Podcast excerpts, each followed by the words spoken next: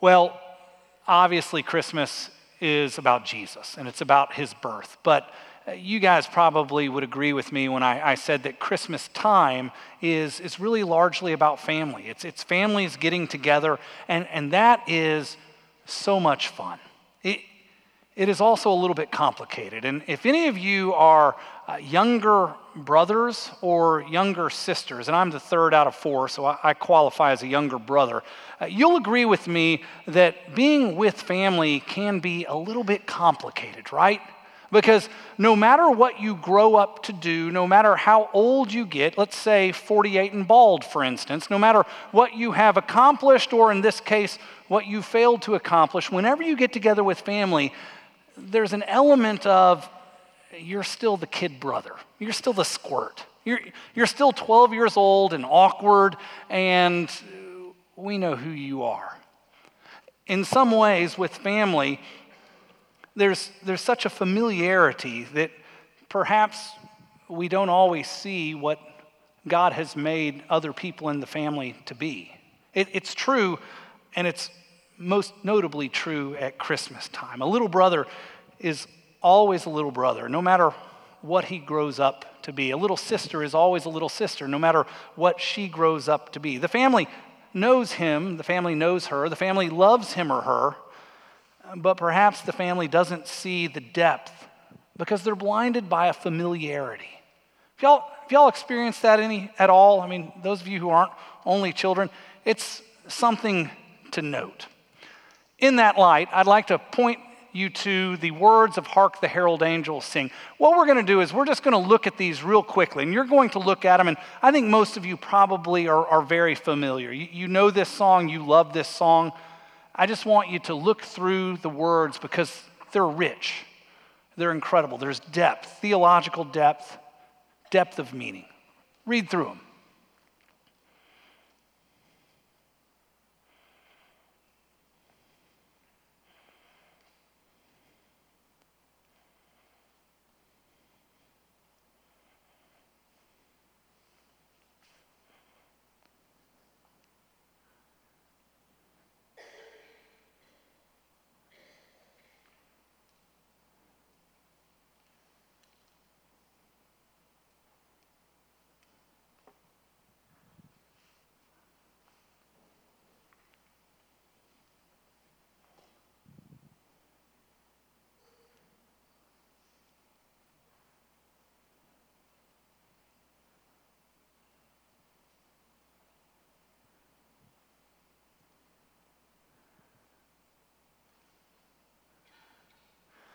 All right. Most of you have read those words before, maybe, maybe, you know, 50 or 60 times before over the, the Christmases that we've all shared.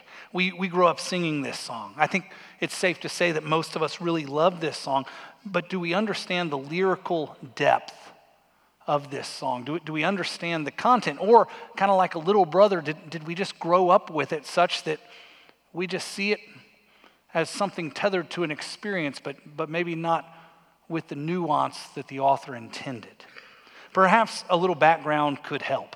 Charles Wesley wrote this song, Hark the Herald Angels Sing. He, he wrote this song, and Charles Wesley, and you'll see him here, he, he's a guy uh, who was, was a great preacher in his own right, a preacher in a time when preachers wore wigs. It was a great time to be a preacher.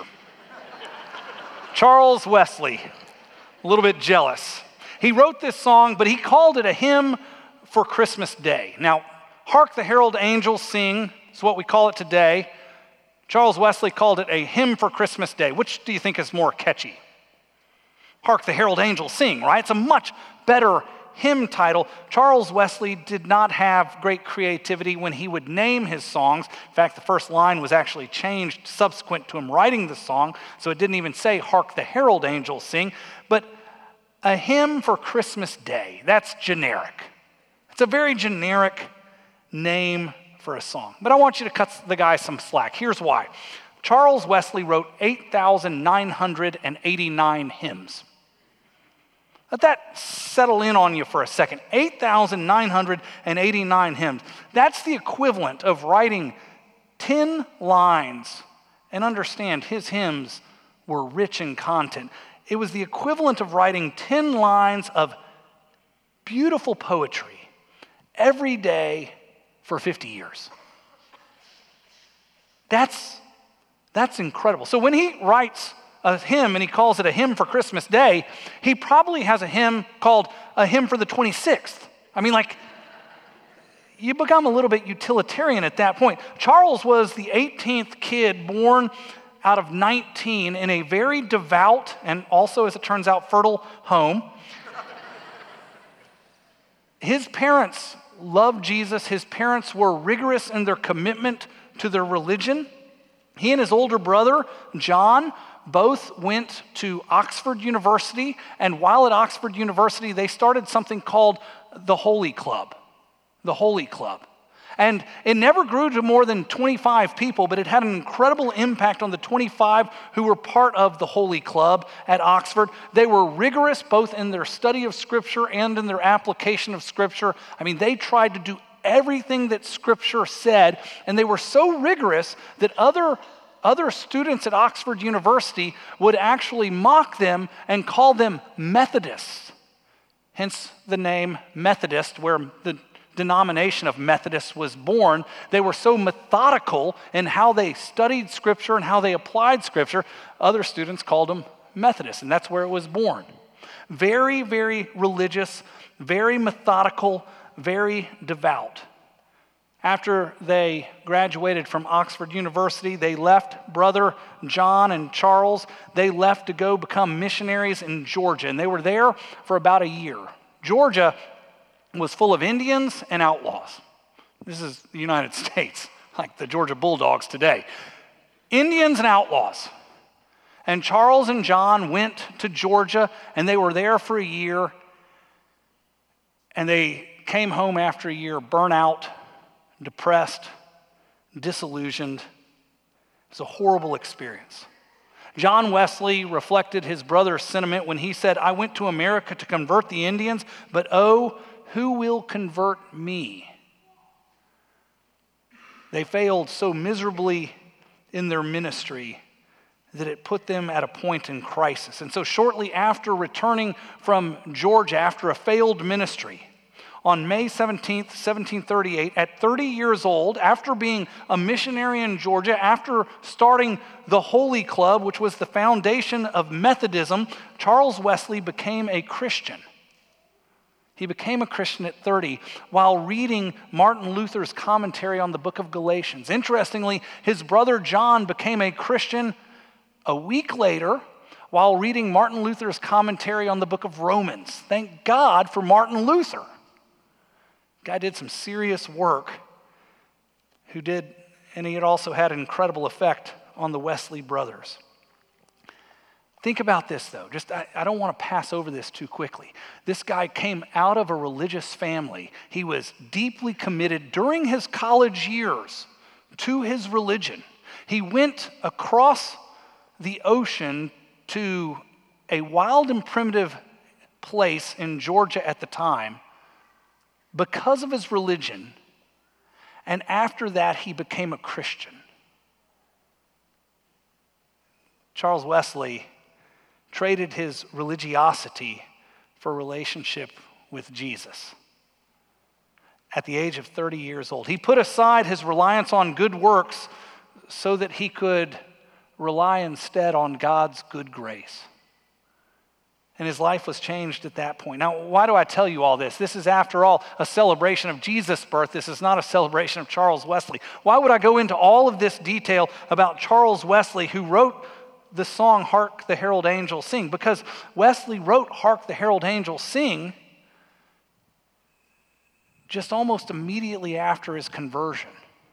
In fact, within 18 months, it was published in a, a, a bit of a hymnal for people to sing. So, so we know that sometime immediately after his conversion and in the next 18 months, he wrote Hark the Herald Angels Sing, having come out of religiosity and having placed his faith in Jesus and instead developed a relationship with him. So I want you to think about that context, that immediate context out of which Charles Wesley wrote this song. And I, I want to look again at the words to see if we can't mine some greater meaning from it. Put the first slide up. There it is. Hark the herald angels sing, Glory to the newborn King, peace on earth and mercy mild, God and sinners reconciled. Peace on earth and mercy mild, God and sinners reconciled. What does it mean to be reconciled? What does it mean to be reconciled to a perfect and holy God? It means there is peace and harmony between this perfectly holy God and mankind that is wrecked by sin. There is peace and harmony. Now, just realize that this was all new for Charles Wesley, right? He, he had been religious all of his life, but in his life, he had confused religiosity with relationship with Jesus. And so now he is, he is celebrating. Hark, the herald angels sing, Glory to the newborn king, peace on earth and mercy mild, because God and sinners are reconciled. This was something that was new to him. He had tried to get peace, he had tried to get reconciliation by his religiosity, by his works. It had proven futile to the point that he came home from Georgia depressed. But now he's found something new. He's exchanged religiosity for relationship with Jesus. You hear Charles Wesley's religiosity view or way of life expressed in a lot of ways today in other people. People sometimes will show their religiosity by bragging about their spiritual commitment or accomplishments. You know these people, they're, they're kind of legalists, aren't they? They go, Well, you know, I, I really love Jesus and I can prove that and I can show you that by, by how often I go to Bible study or how often I go to church. Some of you are kind of Christmas and Easter uh, attenders of church, and, and, and you, you don't like those people. And I get it. Nobody likes those people, truth be told. The people who are bragging all the time. I get that.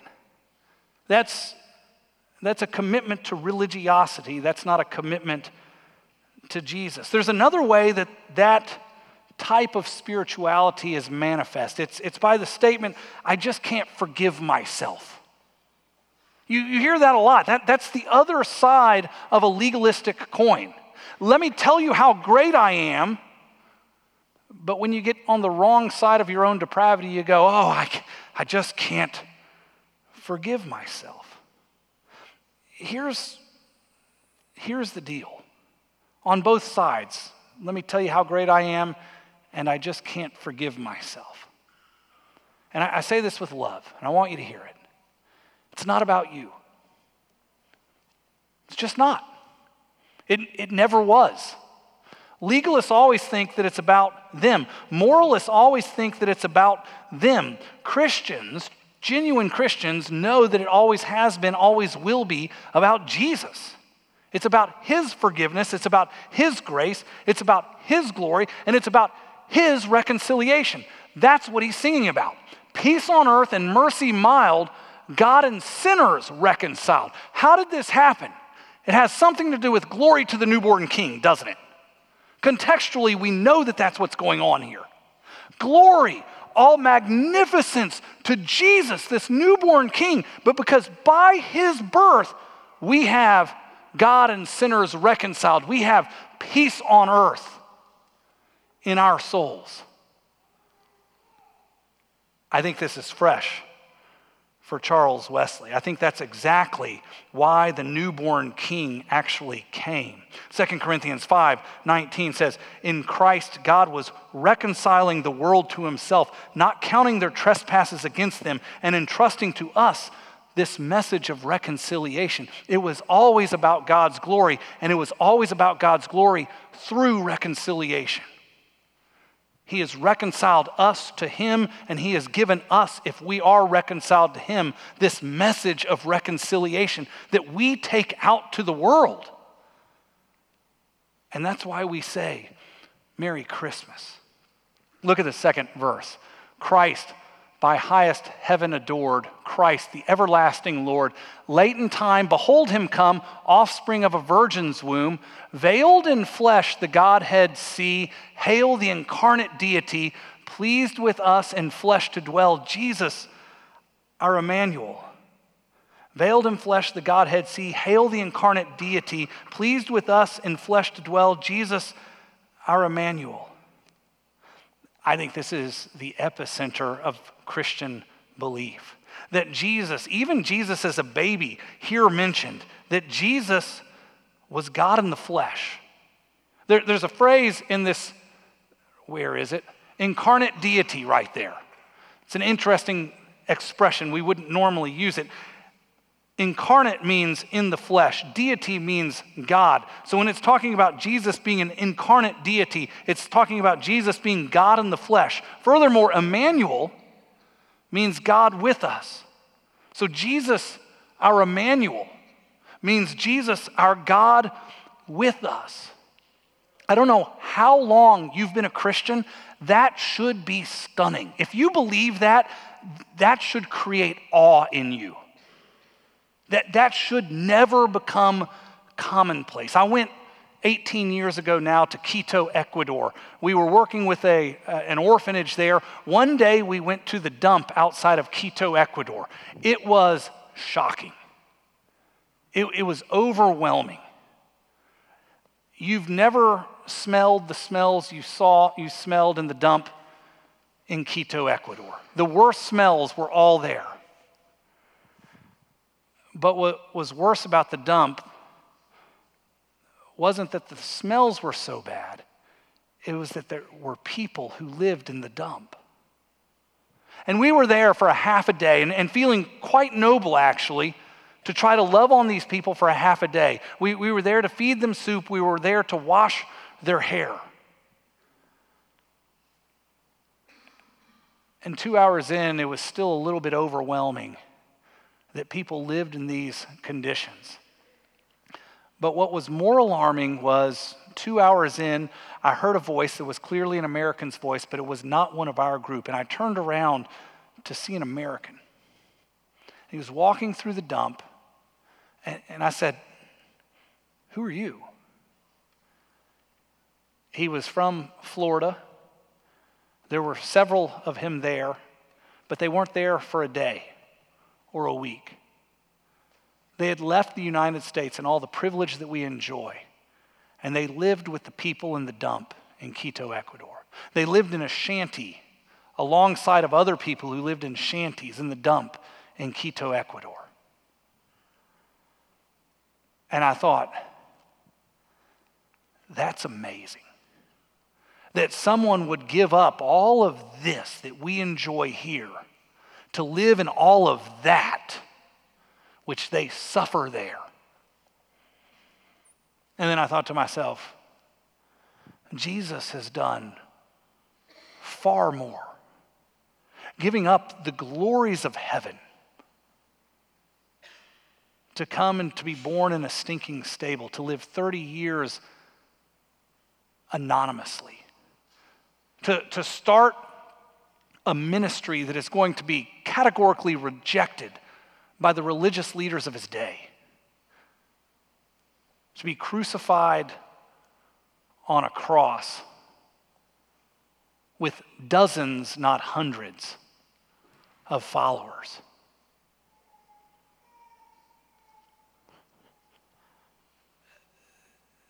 Emmanuel, God with us. Should be shocking. If we understood what he came from, and he understood, and we understood what he understood about what he was coming to do, it should shock us. Why would he do it? You're actually going to find that in the third slide. Hail the heaven born Prince of Peace. Hail the Sun of Righteousness. Light and life to all he brings, risen with healing in his wings. Mild he lay his glory by. Here it is. Born that man no more may die. Born to raise the sons of earth born to give them second birth.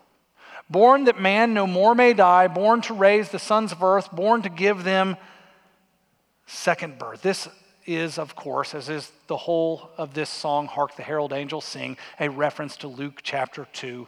Let me read you Luke chapter 2, verses 10 through 12. The angel speaking to the shepherds.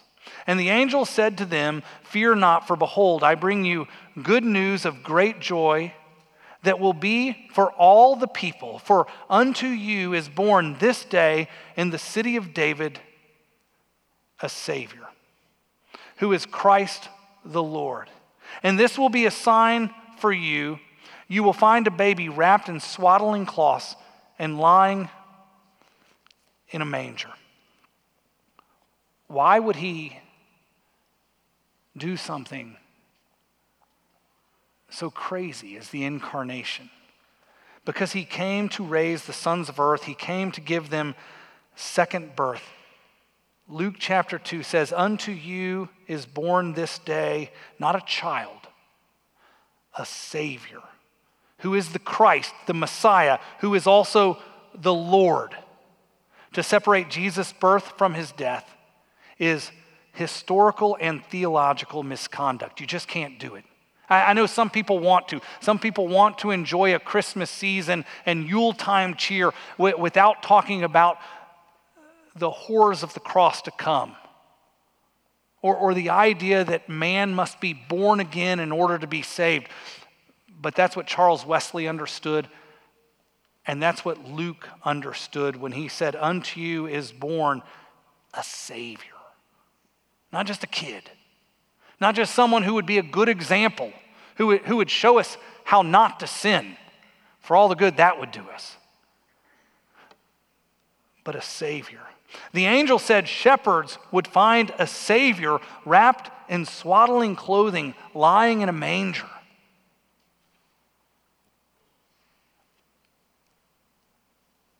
And that's, that's what happened.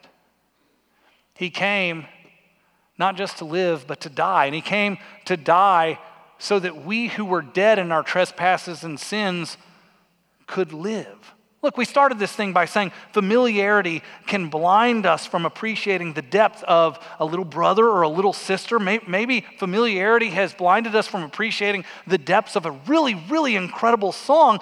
Maybe even familiarity has blinded us from appreciating Christmas. Maybe we've grown so accustomed to Christmas with all its quaint traditions and Yuletime cheer that we failed to appreciate the depth of its intended meaning. Jesus was born, please hear this, to be a Savior. That's what Luke says. He was born to be a Savior who would die so that we could live. By faith in Him, we can live. That that's why we say Merry Christmas. If you don't tether it to the crucifixion and the resurrection, what's so merry about it? It doesn't help us in the least. Unless it wasn't just a kid who was born, it was a Savior. That he was willing to be born, that he was willing to come and die among sinners, that so that sinners might then be called saints that we might then take the light of Christ to the world. That's why we light candles. They represent the light of Christ going out. Look, what we're going to do here in a moment is a great application of this passage in microcosm. What we're going to do is we're going to sing Hark the Herald Angels Sing, like we've never sang it before, people. We are going to appreciate it and we are going to sing it, celebrate it, proclaim it. And then right after that, we're going to sing Silent Night. And we're going to take candles and we're going to light them. And, and the light of Christ is going to fill this room, symbolizing the fact that the light of Christ should, through us leaving this room, fill the world. That's, that's the intent. And so let me pray now. When I'm done praying, Hark the herald angels sing as robustly as we've ever sang it. And then silent night, and know that the lights is what God has called us to in salvation. Let's pray. Lord, help us. Help us to see Christmas in a way that we've never seen it. Help us, God, to, to genuinely be merry at Christmas because we realize the implications of Emmanuel, God with us, who came near to live and to die that we might also live. God, I pray that this would be the merriest of Christmases because we understand how great your love for us was in the incarnation. I pray it in Jesus' name. Amen.